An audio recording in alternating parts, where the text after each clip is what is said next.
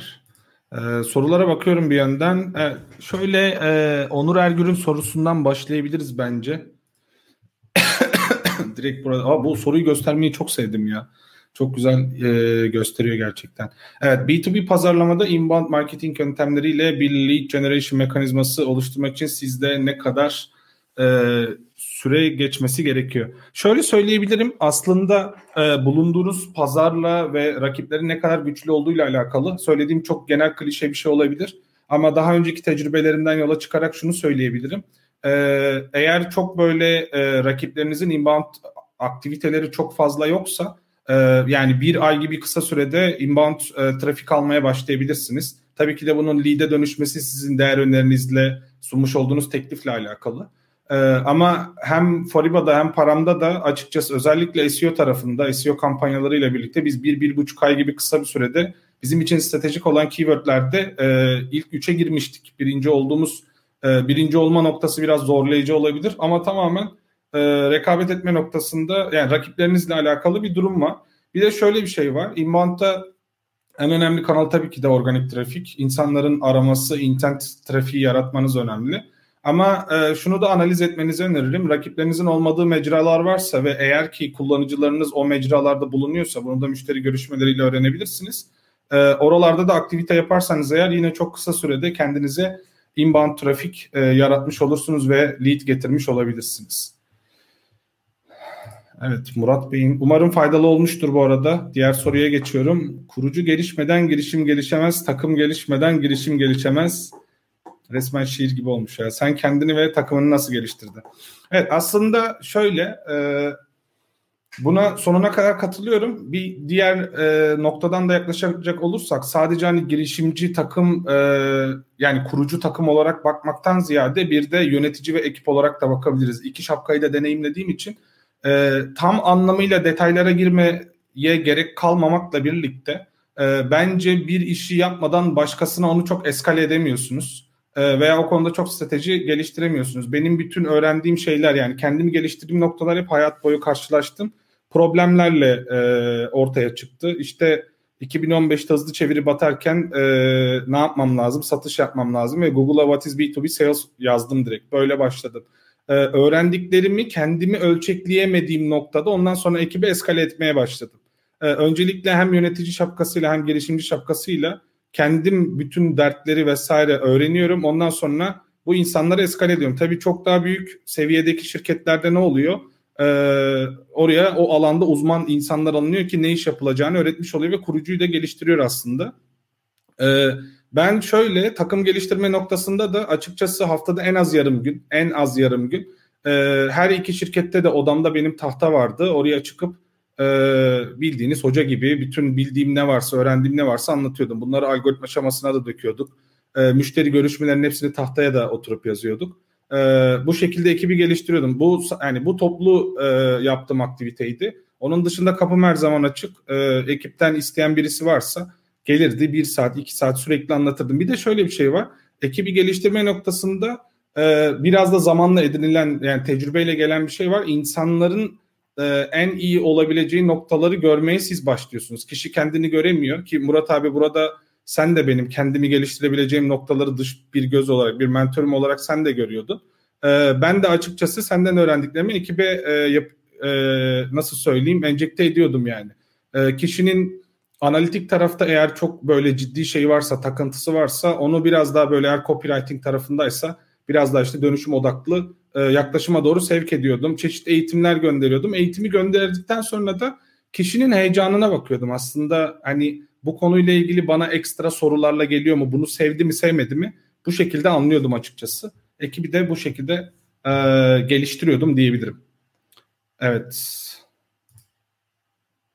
Deniz Balkaya'dan gelen sorun takım oluşturmada ve yönetmede öneriler neler? Takım oluşturmada e, bilenler bilir. Hatta burada Mustafa Büyük Çağlayan var. Kendisi bir gün size anlatsın. Ben e, 3 saat 15 dakikalık yayınımda da anlattım. Self learning yeteneğinin olması kişinin yani o kasının olması yetenek demeyelim de o kasının olması benim için olmazsa olmazlardan. Özellikle her mülakatta 100 üzerinden e, böyle 55-60 puan verdiğim nokta son bir yıl içinde e, kendi başına özellikle internetten öğrendiği bir şey var mı? Yani kişi kendini geliştiriyor mu düzenli olarak?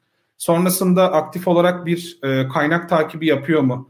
Aktif olarak sektörde idolleri takip ediyor mu vesaire. Bunlar benim mülakatlarda sorduğum basic sorular. Onun dışında da e, açıkçası e, sonraki gelen sorularda daha çok case bazlı ama gerçek yani. Benim şirketlerde e, veya şahsi olarak da karşılaştığım challenge'larla ilgili kişinin yaklaşımını ve fikrini öğrenmeye başlıyorum. Şimdi böyle söyleyince net bir checklist size vermemiş oluyorum ama altıncı hissiniz de sizi yönlendiriyor. Görebiliyorsunuz. Kişi ne kadar böyle aşkla şekle o konuya bağlı değil anlayabilirsiniz. Yani birisi şöyle bir örnek vereyim.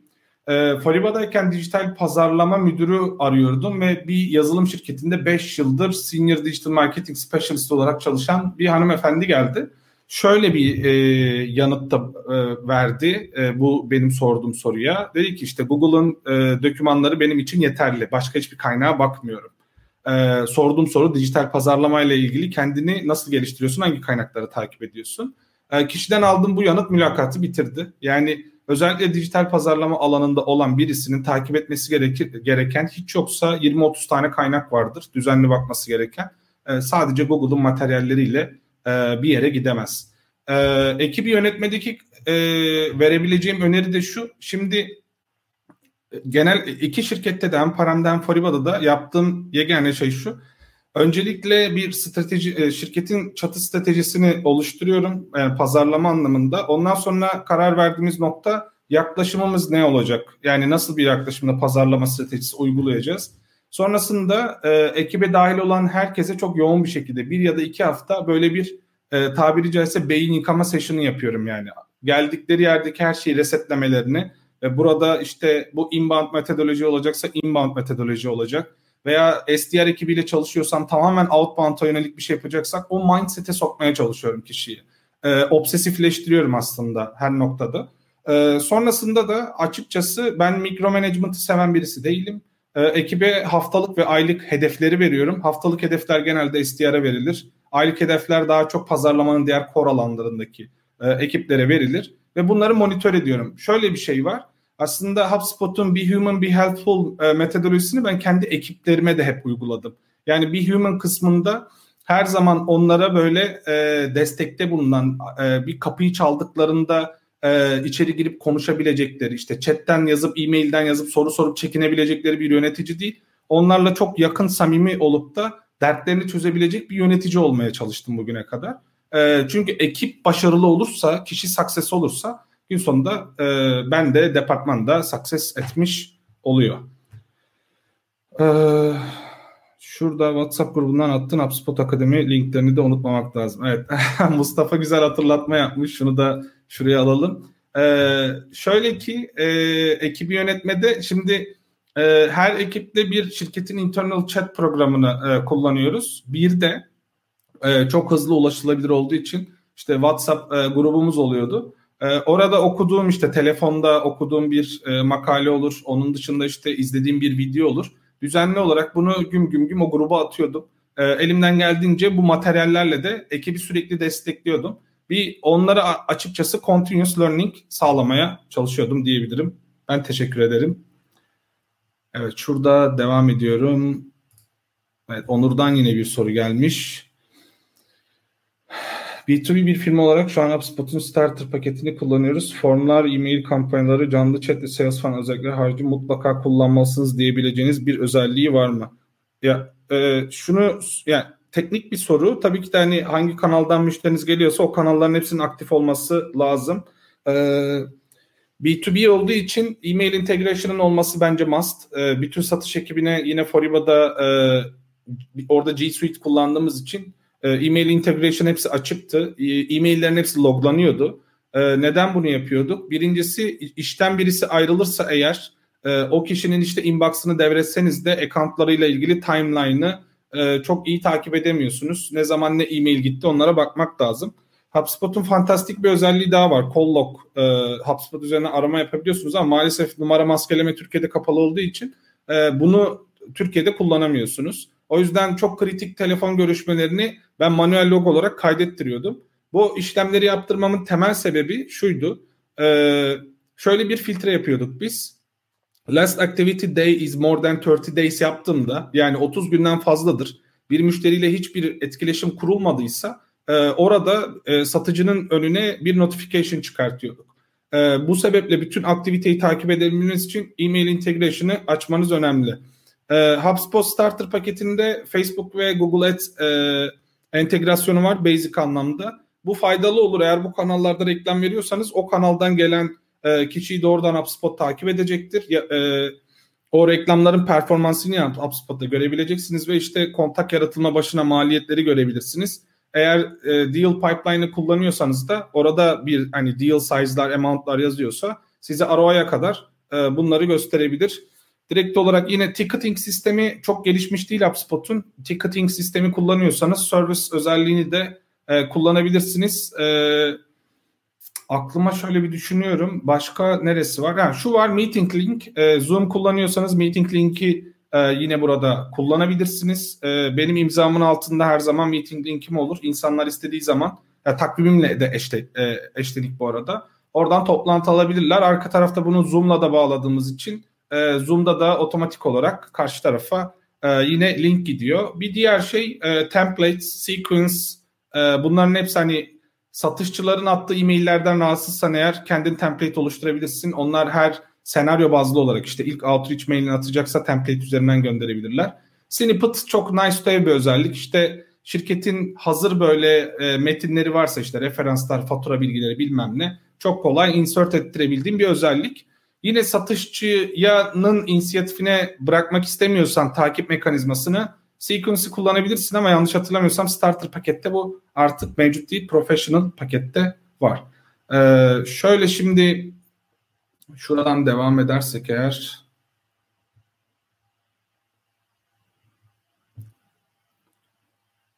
Mustafa yazdı. Başka sorusu olan var mı?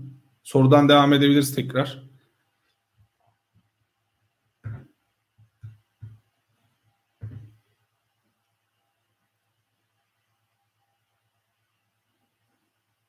Yani teknik soruya kadar herkes girebilir. Ee, bayağı şu anda açım yani. Patron çıldırdı mantığında bütün her şeyi anlatabiliriz yani bugün. Yine şeye bakacağım. Ee, Twitter'dan gelen sorular vardı ama Twitter'da e, sorulan sorunun muhatabı burada mı onu bilmediğim için aslında buraya yazmanızı e, tavsiye ediyorum.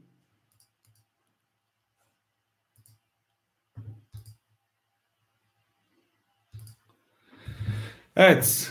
Kenan abi senden soru bekliyordum. Yani sonunda gönderdin. Ee, lead Generation tool'ları ne kadar işe yarar? Ee, buradan hani Lead Generation tool olarak biraz daha email scraping araçlarını vesaire düşünüyorum. Hadi email otomasyon kısmını da ekleyelim. İkiye bölecek olursak bir e, data araçları var. İşte Snow.io gibi onun dışında e, direkt olarak aklıma gelmedi de L ile başlayan e, Lumenfire başka bir şeydi. Birkaç tane daha araç var. E, aklıma gelirse paylaşacağım. Yani LinkedIn üzerinden data scrape etme kısmı. Bunlar 2016-2017'ye kadar çok güzel çalışıyordu ama gerçekten artık böyle e, e-maili generate etmeleri oldukça sıkıntı. Bir de e, Avrupa'ya yönelik iş yapıyorsanız eğer işiniz yani e, orta büyüklüğe doğru geliyorsa e, yani şöyle söyleyeyim 20-25 bin dolar MRR'ı geçmeye başladıysanız eğer e, Avrupa'ya doğru böyle lead generation tool'larını kullanmanızı e, önermem. Yani outbound yapmanızı önermem. GDPR çünkü sıkıntılı. Amerika'ya doğru yapıyorsanız her şey yapabilirsiniz. Orada hala her şey mübah. E, bunun dışında hani çok kişisel veriye önem veren başka spesifik ülkeler var mı bilmiyorum. Türkiye'de kişiye doğru e, e-mail attığınızda bunun toplu olmadığını, toplu olduğunu ispat edemedikleri sürece e-mail atmanızda sorun yok. KVKK'da sıkıntılı olduğunu söylüyorlar ama ya bu konuyla ilgili bugüne kadar ceza almış açıkçası e, kimseyi görmedim. E, ben bu araçlarda e, işe yaradı mı bugüne kadar hızlı çevirdi 25 bin şirkete bu vasıtayla ben ulaştım. Bunun yaklaşık 5 binine fatura kestim. Hakeza yine Foriba'da da benzer işleri yaptık. Bir sürü şirkete ulaştık ve e, iyi müşteriler elde ettik. E, denemekten zarar gelmez. Bir de şöyle bir şey var. Elinizde eğer bir e, prospecting list varsa e, mevcut müşteri listeniz de olabilir.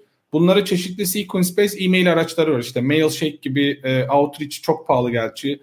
E, ama benzer bir sürü yazdığınızda e, sequence based email veya email automation yazdığınızda e, bu araçlar gelir. Ben sonuna kadar faydasını gördüm. Doğru kanal olduğunu rakamlar size gösteriyorsa sonuna kadar e, devam edebilirsiniz. Düşük bütçeli startuplara önerebileceğiniz en iyi growth hackler nelerdir? Bununla ilgili aslında Cube Incubation'da biz bir video çekmiştik. Ee, en iyi lead kanalları nasıl oluşturulur diye. Ee, yine defaten aynı şeyleri tekrar etmiş olacağım. Ee, potansiyel müşteri kitlenizle veya müşteri kitlenizle konuşun. Bakın gerçekten size dünyanın en basit formülünü söylüyorum burada. Bunu yapan kazanıyor. Ee, çok net. Potansiyel müşterileriniz veya me- mevcut müşterilerinizle e, gidin konuşmalar yapın. Ama bu böyle bir ürününüz var satın alır mısınız vesaire değil. Yani sizin ürününüzle alakalı ispat edilmiş bir personanız varsa yani onaylanmış evet abi bu persona bizim müşteri kitlemiz noktasındaysanız eğer e, gidin bu insanlarla konuşun. Öncelikle şunu öğrenmeye çalışın. Pandemi sürecindeyiz. Outdoor hiçbir aktivite zaten yapamazsınız. E, hiç hiçbir yere gitmiyor. Bütün hayatımız şu şu anda benim de baktığım dijital ekranda geçiyor. Bu sebeple öncelikle şunu sorun. Şu anda aktif olarak hangi sosyal medya araçlarını kullanıyor? Hangi amaçla kullanıyor? Ne sıklıkta kullanıyor? Ee, ve can alıcı sorulardan bir tanesi işiyle alakalı herhangi bir sıkıntıya düştüğünde e, bilgi edinmek için nasıl bir davranış var? Gidip Google'a arama mı yapıyor? Güvendiği bir forum sitesi mi var? İşte güvendiği insanlar var onlara mı gidip soruyorlar? Bunları çıkartın. Ondan sonrasında şu davranışları da sorun. Yazı hiç okuyor mu? Blog yazısı okuyor mu okumuyor mu ki Türkiye'de artık bu çok düştü. Video daha çok izleniyor. Eğer video izliyorsa da bakın şu an benim yaptığım gibi yani küçücük bir odada size yayın yapıyorum. Ee, şirketiniz ne olursa olsun bundan dolayı çekinmeyin yani. Yapabildiğiniz kadar içerik üretin. Zaten azıcık tepki alıyorsanız gider bir tane kamera alırsınız. Gider şöyle bir tane mikrofon alırsınız. Ee, buna devam edersiniz bu aktiviteye. Ama öncelikle e, içeriği üretin. Çalışıyor mu çalışmıyor mu bunu test edersiniz. Yapabildiğiniz kadar içerik üretin. Reklam bütçeleriyle e, savaşamazsınız. Bizim e, birlikte şu anda çalıştığım bir şirket e, Amerika tavanlı e, ve tüm dünyaya oynuyor. Bütün rakiplere baktığınızda inanılmaz reklamlar veriyorlar. Biz bununla mücadele edemeyiz. Biz şu anda orada odamızın tamamını içerik oluşturmaya verdik ve içerikle birlikte de daha uzun vadeli yani organik trafiğe e, oynamaya çalışıyoruz şu anda. Bu sebeple kendinize şunu deyin. Bir tane takviminizde bir gün belirleyin. Hatta yarım günde olur ama haftalık tekrar edin. Ben içerik üreteceğim. İçerikten kastım blog yazısı vesaire değil. Düzenli olarak, çok düzenli olarak ama her gün LinkedIn'de post girmek bile sizi çok yukarı taşıyacaktır. Hiç yoksa 10 tane isim globalde takip ettiğim istisnasız hepsi şunu söylüyor. 60 da 90 gün boyunca düzenli olarak LinkedIn'de içerik paylaştığınızda LinkedIn sizi çok fazla ön plana çıkartıyor. Teşekkür ederim. Salesforce hakkında ne düşünüyorsunuz? Şimdi bu çok e, geniş bir soru oldu. Turgay bir şey rica edeyim. E, bu soruyu biraz daha açabilir misin? Salesforce için şöyle bir iki cümle edecek olursak yani dünyanın en iyi aracı falan olabilir. Çok kapsamlı bir dehliz. Ee, özellikle scale up aşamasında olsa bile yani şöyle bir e, 10-20 milyon dolar MRR'a gelmedikten sonra bence Salesforce kullanmaya gerek yok. Çok kompleks bir satış sisteminiz, işte ürün yapınız, e, fiyatlandırmanız, prim sisteminiz yoksa Salesforce'u kullanmaya gerek yok. E, çok fazla sayıda işte insan var, çok fazla sayıda departmanlar arası işlemler varsa e, yoksa Salesforce kullanmanıza gerek yok. Çok saygı duyduğum bir araç. Oldukça büyük. Dünyada zaten hani çok fazla kullanılıyor ama dikkatli bakacak olursanız çok büyük şirketlerin altında kullanan sayı, şirket sayısı çok azdır. Çünkü çok pahalı. E, iyi bir ölçekleme aşamasına gelmiş şirketlerde bile Salesforce'u görmesi çok zor. Ama yine söylüyorum defaten kompleks prim yapısı, kompleks satış sistemi e, ve ürün yapısı vesaire yoksa Salesforce'a bence gerek yok. Evet. Serkan Taciz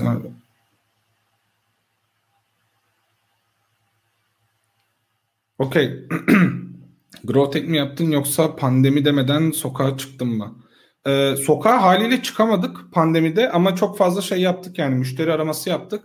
Ee, orada da yine Foriba'da yaptığımız gibi müşteri aramalarından sonra e, kaynağı bulduk. Yani çok inanılmaz düşük bir e, bütçeyle inanılmaz düşük e, lead acquisition costlarla içeriye bir sürü e, lead sokmuştuk biz. E, bunun yanında yine çok fazla içerik girmeden mesela SEO'da e, kritik keywordlerde e, ikinci, üçüncü sıralara falan gelmiştik. O da bize iyi trafik oluşturdu. Yeni, ha, bu Twitter'da vardı galiba. Üretkenliğim hedef mükemmel. Mükemmel hedeflerin üretkenlik felcelerden Ben Get Things'ten diyorum. Yani olabildiğince iş çıkartmak daha önemli. Ee, tabii ki de hani görselin güzel olması vesaire hepsi çok iyi ama başlangıç aşamasında daha yeni kurulmuş bir pazarlama ekibinin daha çok görünürlük sağlaması için daha çok bir içerik vesaire bir şeyler üretmesi gerekiyor. Ee, bunların e, iyileştirilmesi sonraya bırakılabilir. Örnek veriyorum. Bir blog post yazarsınız. Evergreen content tadındadır. Yani hiç ölmeyecek bir içeriktir. Google'da rankingi çok güzeldir. O linki tutarsınız. Sonrasında işte zamanla optimizasyonlar yaparsınız, eklemeler yaparsınız, görsel dünyasını daha da genişletirsiniz gibi gibi. Ama e, burada benim için açıkçası çok fazla nitelik değil de nicelik biraz daha önemli. Çünkü ilk başlangıç aşamanızda niceliğiniz ne kadar e, fazla olursa o kadar çok görünür oluyorsunuz. Sürekli görünür olmak çok daha iyi. Kaçırdığım soru var mı diye şöyle bir yukarıya doğru gidiyorum. Evet sorun. Daha fazla soru gelsin lütfen.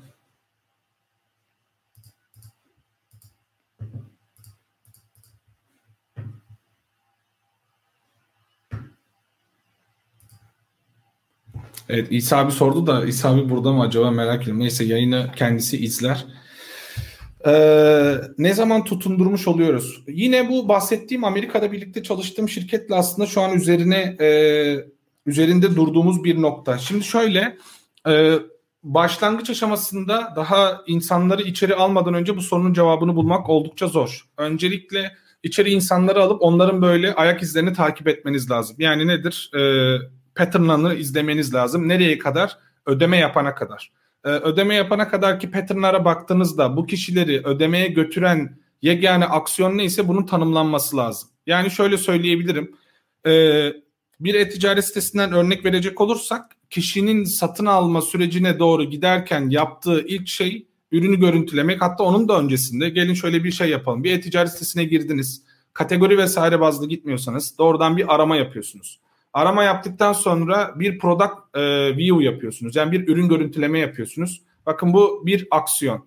Ondan sonrasında görüntüleme yaptıktan sonra en kritik aksiyonlardan bir tanesi satın alma öncesi ki ben bunu aslında aktivasyon diyebilirim. İlk defa bir siteye giriş yapıyorsa e, sepete ekleme olabilir. E, ondan sonrasında zaten ödeme adımı geliyor. Yani aslında aktivasyon ödeme adımından önce e, yapılan en kritik hareket neyse o olabilir. Yine paraşütten örnek verecek olursak emin olmamakla birlikte sadece dış bir göz olarak söylüyorum. E, paraşütü şu anda hesap açtığınızda e, satış ekibi hiçbir şey yapmazsanız satış ekibi arayıp size şunu söylüyor. Gelin birlikte bir faturanızı keselim. Gelin birlikte işte bir ne bileyim banka mutabakatı yapalım. Gelin birlikte bir gider giderim. Şimdi bunları yapmaları tesadüf değil. Muhtemelen e, bu aksiyonlardan sonra bunları yaptıktan sonra kişi e, ödemeye doğru gidiyor. E, ödemenin bir önceki aksiyonu neyse kritik bir aksiyon evet o aktivasyon olarak kabul edilebilir. E, bu şekilde e, devam edebilirsiniz. Daha çok bu aksiyonu arttırmak için ortada bir friction varsa onu kaldırmanız lazım. İşte adam geldi, dashboard'a geldi. O tanımladığınız sizin ödeme öncesi kritik aksiyonu yapmak için eğer navigasyon çok kötüyse, işte yönlendirme yoksa bu sefer çok iyi bir product onboarding'ine hazırlanmanız gerekiyor ki kişiyi oraya doğru tabiri caizse akıtmanız gerekiyor. Ee, daha iyi ürüncüler vardır. Ben kendi deneyimimle bunu gözlemledim. Ödeme öncesi en kritik aksiyon neyse onu aldırmak gerekiyor. Evet. Bu bekliyordum bu adamdan ya. Evet. Bir co-founder veya bir CMO kurucu ortaklarından ya da CFO'sundan belli bir growth strateji için bütçe istiyor. İstediği evet cevabını ve yeterli bütçe alabilmek için nelere dikkat etmeli? Ee, ben size biraz Fırat'ı anlatayım. Belki bilenler biliyordur. Fırat benim yakın arkadaşım. Şu anda yan odada. Ee, inanılmaz ötesi bir finansçıdır. Bence LinkedIn'den Fırat'la mutlaka tanışın, konuşun. Geçen gün kendisiyle bir şirkete gittik. Ee, orada şunu birazdan minimize edebilsem aslında daha güzel olurdu ya. Bayağı şu an ağzımda gözüküyor. Hemen soruya bakacağım Fırat. Ee, onunla bir şirkete gittik. Ee, bir buçuk saatte şirketin bütün finansallarıyla birlikte stratejik anlamda nereye gitmesi, pricing'in ne olması gerektiğini konuşmuştuk. Ee, mutlaka fikir almanız gereken birisi. Fırat Aytaş LinkedIn'den yazın, kendisine ulaşın. Ee, yardımcı olacaktır diye tahmin ediyorum. Evet soruna gelecek olursak bizi zorlayacak bir soru. Şöyle ki bunu ben iki şirkette de deneyimledim açıkçası e, başlangıçta hiçbir şey yapılmadıysa şirkette veya sizin hiç denemediğiniz bir kanal varsa, bir e, track record'unuz yoksa e, o o kanal için veya o ay, o periyot için çok yüksek bütçe istemek direkt olarak size red flag e, dönecektir. E, eğer mantıklı bir CFO ise biraz da size e, güveni varsa yapmanız gereken şey çok limitli bir bütçe isteyip test yapmak istediğinizi aktarmaz. Ama test yapmak e, sadece başlı başına yeterli değil. E, bunları çeşitli hipotezlerle de desteklemeniz lazım. Örnek veriyorum. Bak A rakibim e, Google'da reklam veriyor ve ortalama işte CTR'ı bu. Tahmin ediyorum ki bu kadar e, buradan dönüşüm elde ediyordur. Biz burada reklam çıkarsak bu kadar işte e, lead acquisition maliyetimiz olacak yaklaşık. Bunun da e, şu kadarının müşteriye dönmesini öngörüyoruz. Bu kadarlık zaman diliminde bunu test etmek istiyoruz, bütçe istiyoruz diye başlayabilirsiniz. Ee, ilk defa eğer bir şirkette böyle bir bütçe isteyeceksiniz. Tabii ki de yıllık planlarda olay daha farklılaşır ama bir işin geçmişi yoksa e, özellikle ilk defa bir pazarlama departmanını devralıyorsanız e, daha yeni kuruluyorsa e, bu şekilde yaklaşım yapabilirsiniz. Ufak e, sağlam hipotezlere dayalı test edeceğinize dair ve o testin sonucunda zaten elinizde sizin e, hipotezlerinizi kanıtlayan sonuçlar olursa o zaman çok daha rahat bir şekilde finanstan para isteyebilirsiniz ki oraya gittiğinizde zaten formül de belirteceğiniz için hiçbir finansçı sağlam verilere dayalı bir formülle hayır demeyecektir. Fırat umarım yeterli bir yanıt olmuştur. 2001'in Kadıköy'de girişim kursak B2B marketing junior SDR ve team lead tadında kıymetli birisi için net maaş kaç TL verirdin? Toplam paketinde neler dahil olurdu? Evet, ikisi için de yanıt vereyim. Ya şimdi bu böyle söyleyince mezarcı da olabiliriz, şey de olabiliriz yani gönlü bol da olabiliriz. Benim genel yaklaşımım eğer e, yani kafamda tam tarif edemediğim şekilde bir maaş skalası tabii ki de var e, o pozisyonda vesaire ama şöyle bir şey var. Yeni mezundan yola çıkacaksak piyasa koşullarını da göz önünde bulundurursak 4500'de 5000 brüt e, bir yeni e, STR için e, gayet ideal. Türkiye'de e, şahsi olarak benim mentalitemde SDR'lık yapmış insan illaki vardır ama ben e, denk gelmedim. Böyle bir insan varsa eğer 7-8 brüte kadar çıkabilirim. E, yönetici kısmına bakacak olursak yine bunları yönetecek insan gerçekten e, çok çok iyi olması lazım. O da 10 ile 12 brüt arasında e, olabilir diyebilirim. E, tabii ki de bunlar hani e, ilk defa kurulmuş bir şirket. E, bu paraları vermesi zor olabilir. O yüzden e, yöneticiyle başlamaktansa önce junior birkaç tane SDR'le başlayıp ondan sonrasında yönetici e, o proses çalışıyorsa e, eskale edebiliriz. Evet, new comment diyorum aşağı doğru gidiyorum. Ee, ekip ile ilgili bir soru gelmiş yine. Sürekli uzaktan çalışan bir ekip enerjiyi, motivasyona da istediğimiz kültürü nasıl inşa edebiliriz? Ya şahsi olarak ben açıkçası şöyle uzaktan çalışmaya inanmıyorum demek istemiyorum ama yakında çalıştığımda daha çok verim aldığımı söyleyebilirim. Çünkü bir insanla kamerada konuştuğunuzda onu çok fazla etkileyemiyorsunuz ama yakında olduğunuzda yani yan yana çalıştığınızda işte mimiklerinizle, jestlerinizle, o sizin işte beden hareketinizle vesaire o kişinin dikkatini daha çok üzerinize çekebiliyorsunuz. Evde olduğunda kişi yani sonsuz distraction var. Televizyonu izler, işte telefonuna mesaj gelir, kamerası kapalıysa arka tarafta sizi dinler e, çok da bir şey yapamaz. Burada açıkçası Zoom üzerinden yapılan motivasyon konuşmalarına vesaire çok inanmıyorum. Ben genelde kişileri hep işle motive etmeye çalıştım. Hala da öyle yapıyorum. Nedir bu? Yani belirli bir e, hedef, o hedefe giderken ki e, yaşadığı zorluk ve zorluğa karşılık da benim ona yardımcı olmam. Zaten e, ekibi genellikle seçtiğim insanlar o hedefe ulaşmak için heyecanlı olması gerekiyor.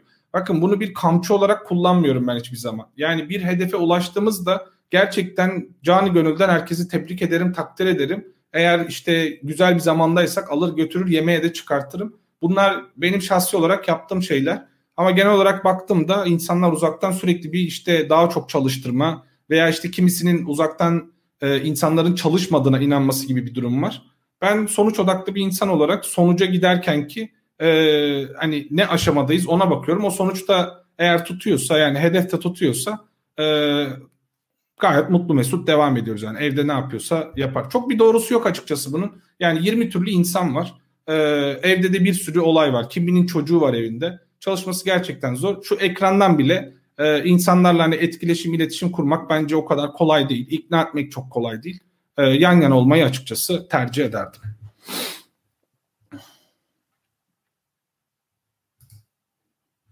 Fırat gerçekten şunu screenshot'ını almak istiyorum ya. Fırat'tan yani 3 yıldır tanıyorum böyle bir şey görmedim.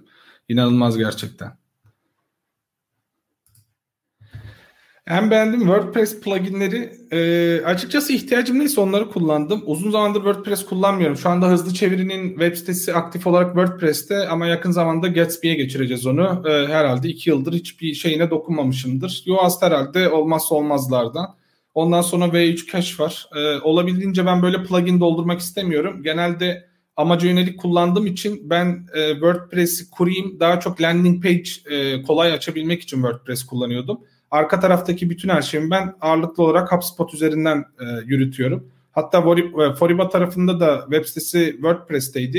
E, en son orada landing page açmayı bile kullanmadık. E, HubSpot'un landing page özelliğini kullandık. Yani ne desem çok boşa sallamış olacağım. O yüzden e, çok basit iki tane özelliğini söyleyebilirim. Emre Bey çok teşekkür ederim. Evet, online hedeflerken bir startup AB testleri için landing page'ler hazırlayıp Hotjar gibi tool'larda deneyerek karar vermek için oluşması gereken datalar ne kadar olmalıdır? Ee, çok ucu açık bir durum maalesef. Eğer ki şöyle B2B bir iş yapıyorsanız yani on binlerce visitor alamayacaksınızdır. Ee, ama ben hep şuna bakıyorum yani işe göre değişir tabii ki de. Yani şöyle bakın belirli bir zaman aralığında eğer bir ayda tüm web sitenize gelen trafik sayısı binse daha fazlası gelmiyorsa ilk yapmanız gereken bence teste girmeden önce trafiği arttırabilmek. Bin trafik gerçekten iş ne olursa olsun çok az. Yani spesifik bir iş yapıyor da olabilirsiniz. İkincisi e, velev ki diyelim bir ayda 10 bin trafiğiniz geliyor. Bir AB test yapabilmek için 500-600 visitorla buna karar verebilirsiniz. Çünkü zaten web sitenizde siz sıktınız her şeyi yaptınız. 10 binden fazlası gelmiyorsa bunu deneyebilirsiniz. Ortalama yani 100 bine kadar ki trafiği olan şirketlerde %3-4-5'lik e, bir dilimde e, testi yapabilirsiniz. Yani 100 bin trafiğiniz varsa ayda 5 bin trafiğe kadar olan kısmı e, ulaştığınızda test ederken e, makul bir seviyededir. Tabii gönül ister ki daha fazla olsun ama özellikle B2B şirketlerde e, AB test yapmak biraz zordur. E, çünkü etkileşim, ziyaretçi vesaire trafik çok fazla maalesef olmuyor. Hedeflenen lead'i ilk mesajı kısıtmak avantaj ama o kısa mesajı ya da maili nasıl bir üslup veya kalıp tercih edebiliriz? Deneyimlerinizi paylaşabilir misiniz? Of en beğendiğim soru geldi. Ee, bu konuda artık bana özellikle e-mailden yola çıkmayan e-mail ile ilgili bir tecrübemi aktarayım. Ee, 4 ay önce e, bir tane Türkiye'de ve marketing automation yapan bir şirketten bana bir LinkedIn'den e-mail geldi. 3 ee, ya da 4 sayfa scroll yaptım böyle ve açıkça yazdım yani mesajınız çok uzun okumadım yazdım. Ee, kesinlikle buna imtina etmek lazım. Şimdi özellikle son zamanlarda şöyle bir trend var. E, conversational marketing metodunu duymuşsunuzdur. Artık e, maillerde bence çok fazla resmi işte şu şirket şunu yapar, bunu yapar vesaire yazmaya gerek yok. Benim bugüne kadar özellikle gördüğüm en güzel mail atanlardan bir tanesi Oktay abi Countly'de. E, çok güzel bir mail yazıyor. Hani e, resmen yan yana toplantıda konuşuyormuşsunuz gibi size mail atıyor. E, ben çok geciktirdim ona cevap yazmayı ama çok da güzel follow up yapıyor. E, bir kere daha önceki konuşmalarda yine söylemiştim. Bir telefon ekranını geçmeyecek e, kısalıkta olması lazım. Derdinizi çok kısa anlatın ve lütfen normal konuşuyormuş gibi yazın. Banka bile olsa böyle bir mail attığınızda emin olun. Şunu hiç unutmayın. Hani bir sıkıntı çıkmaz. Şunu da hiç unutmayın. Karşınızdaki insan e, o insan okuyacak bunu. Çok resmi ağızla dille yazdığınızda bendeki en azından hissiyat sanki karşımda bir robotla konuşuyorum. Robot değilsiniz hiçbiriniz. E, çok rahat, samimi, e, samimi ama böyle çizgiyi çok aşmadan konuşma tadında açıkçası yazabilirsiniz. E, bir de özellikle şunu çok görüyorum. Uzun uzun uzun bir paragraf yazmaktansa eğer ürün özelliğinden veya herhangi bir işte e, adımları anlatmak istiyorsanız mutlaka bullet point kullanın. 1 2 3 ya da işte normal yuvarlak bullet point, bullet point kullanabilirsiniz.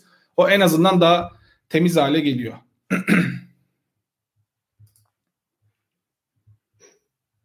evet Murat abi yazmış. Oktay tek tek yazıyordur. Ee, bayağı güzel yazıyor yani. Ben ondan e-mail aldım da sanki böyle karşımda konuşuyormuş gibi hissediyorum. Hatta her e-mail aldığımda ben tebessüm ediyordum. Sadece hani samimiyetimize binaen değil yazdığı e-mailler gerçekten çok örnek olacak e-mailler. Ee, çoğu defa ben paylaştım o e-mailleri ama maalesef e, paramdaki maile aksesim olmadığı için artık o e-mailleri ben göremiyorum. Oktay abi bir ara bana e, forwardlar umarım orada görebilirim. Evet soru alalım. Başka atladığım soru yok diye e, Fırat Oda'ya üçlü çektir Serkan'a çok güzel.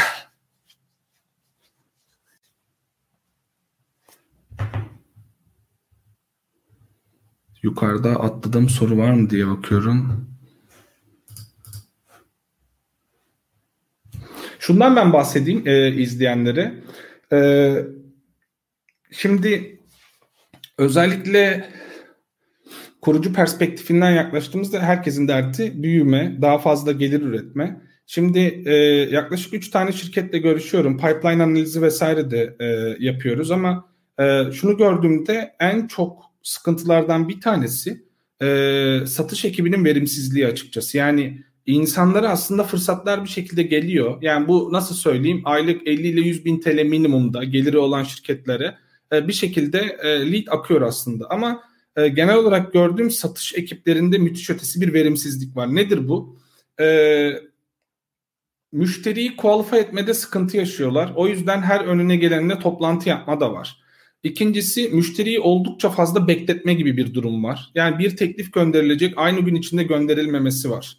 Ee, bunun yanında eksik e, ve hatalı açıklamalar var ürünle alakalı ve en önemlisi kişiselleştirme hiçbir şekilde yok. Yani her müşteriye standart işte referansların gönderilmesi, standart e-maillerin gönderilmesi, standart konuşmaların yapılması gibi gibi.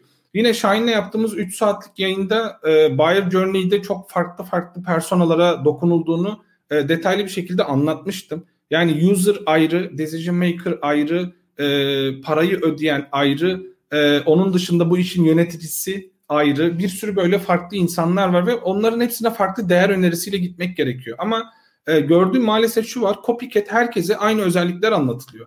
Bugün siz bir e, finansal teknoloji şirketiyseniz eğer ortalama bir e-ticaret şirketine gidip de anlattığınız şeylerle işte çok büyük e-ticaret devlerine gittiğinizde anlattığınız şeyler aynı olamazsa herhangi bir sektörde olan şirketlerde de aynı yaklaşımın olması lazım.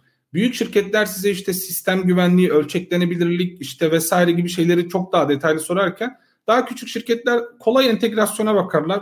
İşte ortada çok fazla evrak olmasın, friction olmasın bunlarla ilgilenirler. Ama bu benzetmeden yola çıkacak olursak çok fazla maalesef e, her personaya e, aynı yaklaşım olduğunu görüyorum. E, bu da zaten özellikle büyük ekantlarda e, satışın kapanmamasına neden oluyor.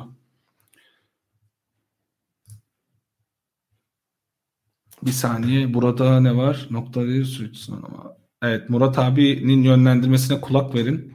Orayı okumuyorum. Şu an Yekta Göktaş'tan gelen soruya bakalım. Cimri Akakçı gibi ürün karşılaştırma hizmeti veren online mağazalara affiliate kanal olan ana hedefi bu mağazalara trafik yaratma olan platformlarda revenue attribution model olarak ne önerirsiniz? Ee, Yekta üzülerek benim için out of topic diyebilirim. O alanda çok tecrübem yok.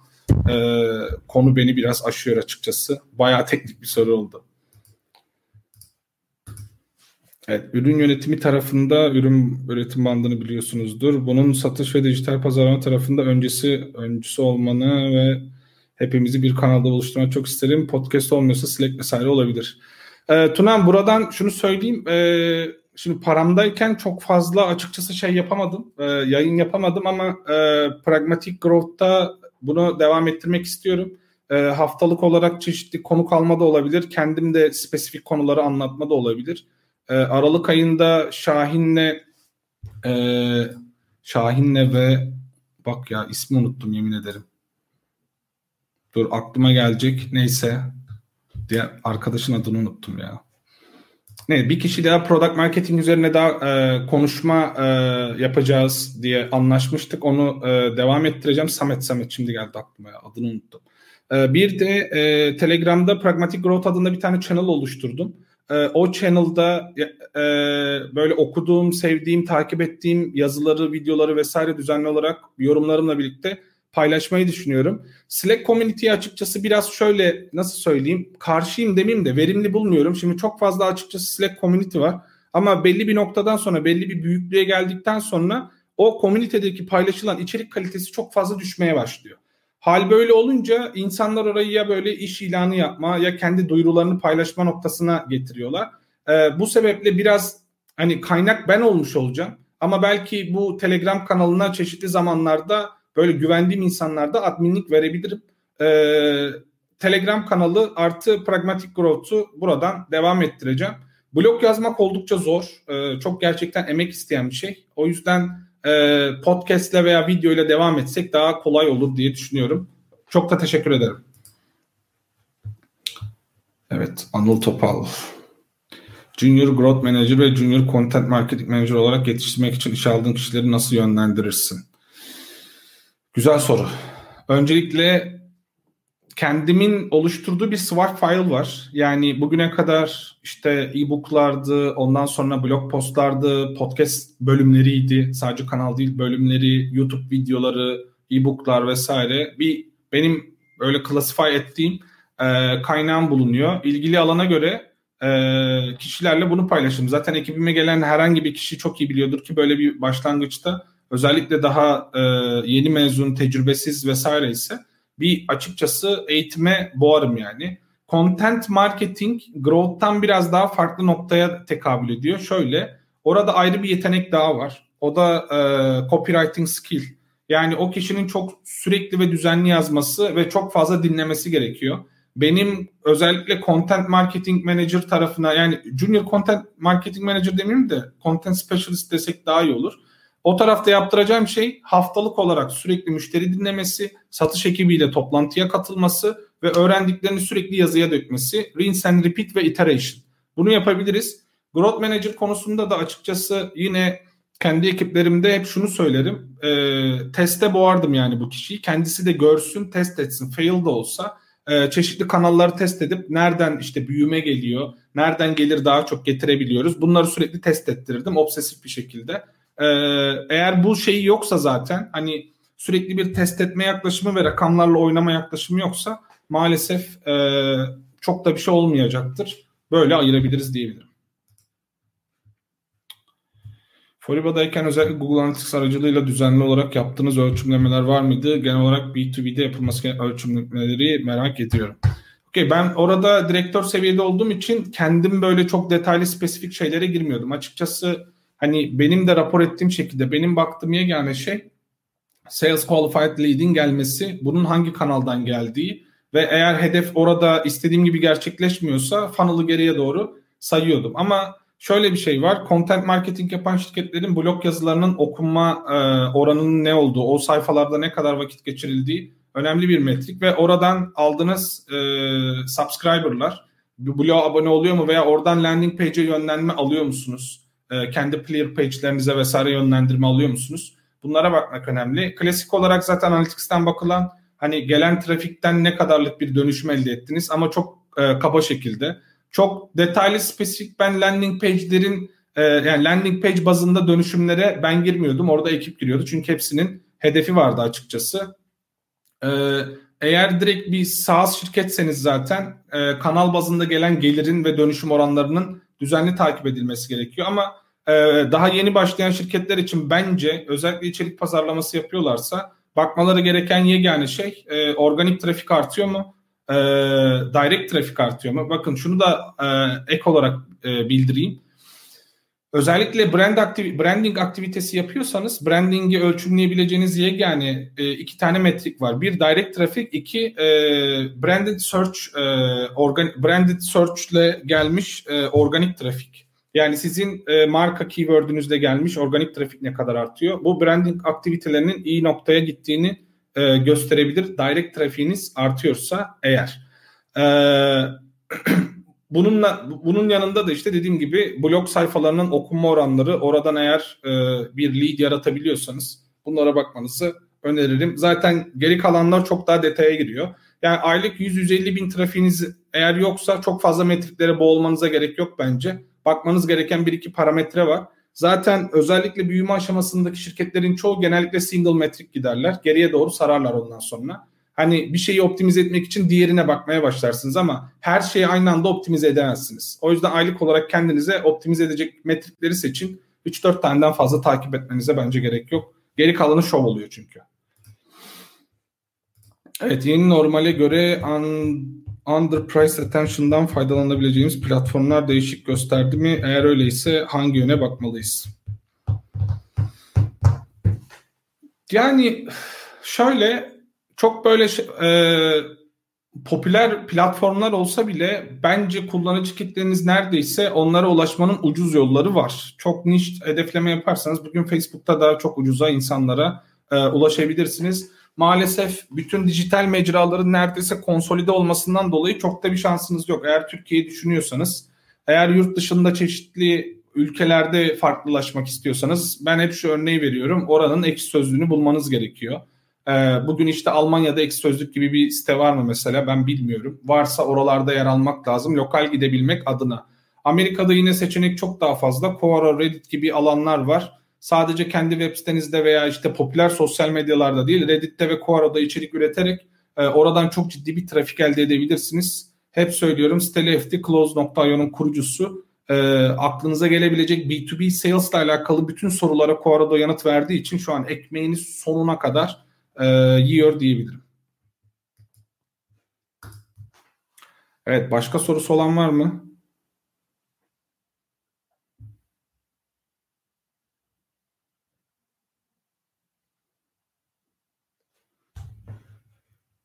Evet yayında yaklaşık 50 dakikaya geldik. Herhalde son bir saatle kapatabiliriz. Son sorular varsa eğer onları alabilirim. Ondan sonrasında yayını kapatmaya doğru götüreceğim.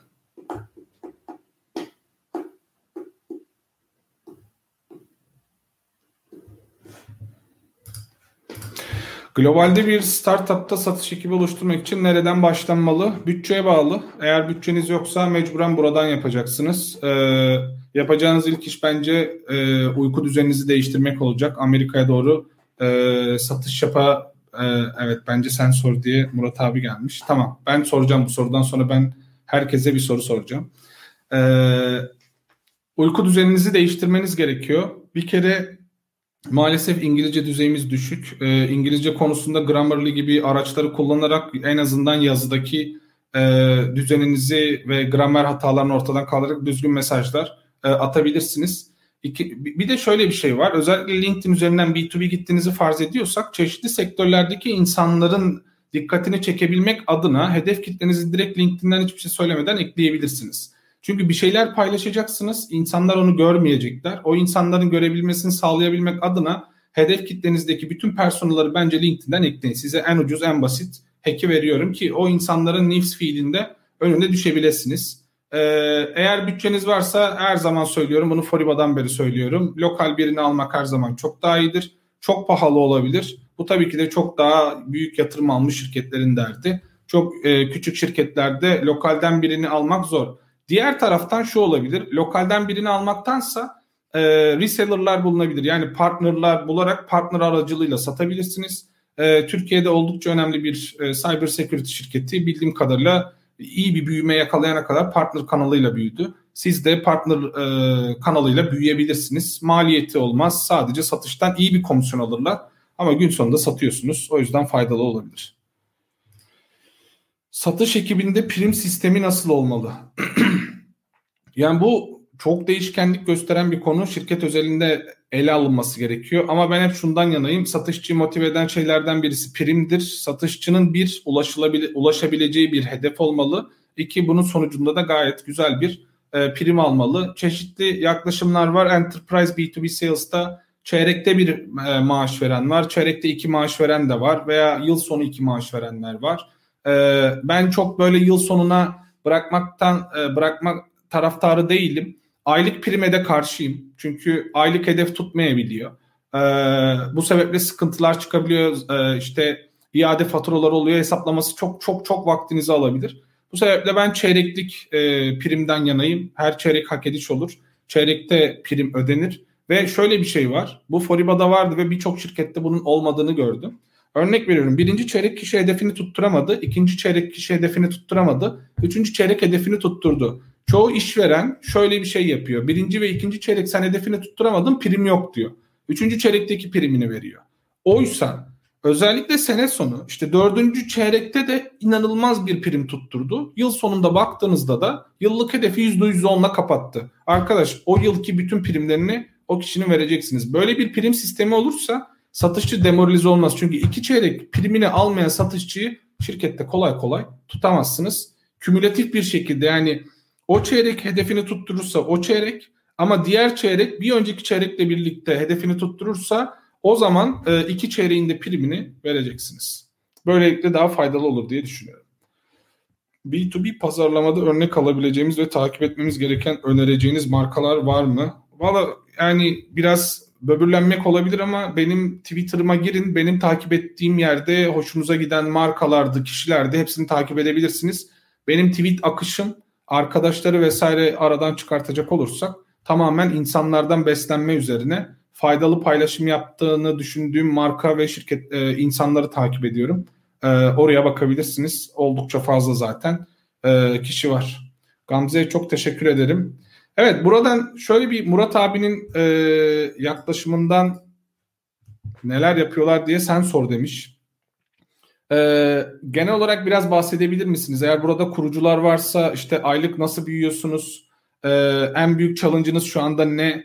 E, haftalık mesela büyümeyi dertlenen kurucu ortağınız var mı veya aylık olarak bunu nasıl takip ediyorsunuz? E, biraz böyle bahsedebilirseniz buradan paylaşmak istiyorum. Bir de yanına girişimin adını da yazabilirseniz çok sevinirim.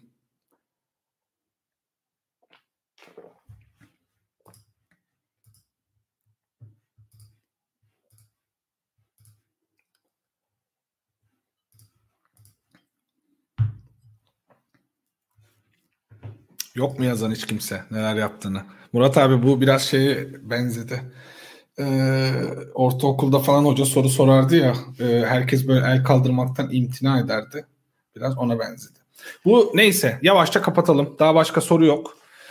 Ee, bu formatı ilk defa denedim. Ee, böyle devam etmek istiyorum. İki haftada bir veya ayda bir biraz daha e, talebe göre değişebilir. E, bir dahakini eğer yapabilirsem Zoom veya benzer bir platformdan daha etkileşimli, karşılıklı konuşmalı e, yapmak istiyorum. E, çünkü böyle kendim konuşunca biraz rahatsız oluyorum. Bekleme vesaire de oluyor. Biriyle olunca daha güzel oluyor. Önerileriniz varsa lütfen bana Twitter'dan ve LinkedIn'den DM olarak e, yazın. E, bölüm birazdan herhalde kanalda yayınlanmış olur. Paylaşırsanız, abone olursanız çok sevinirim. Aynı zamanda Pragmatic Growth Podcast'inde de e, bunu yayınlayacağım.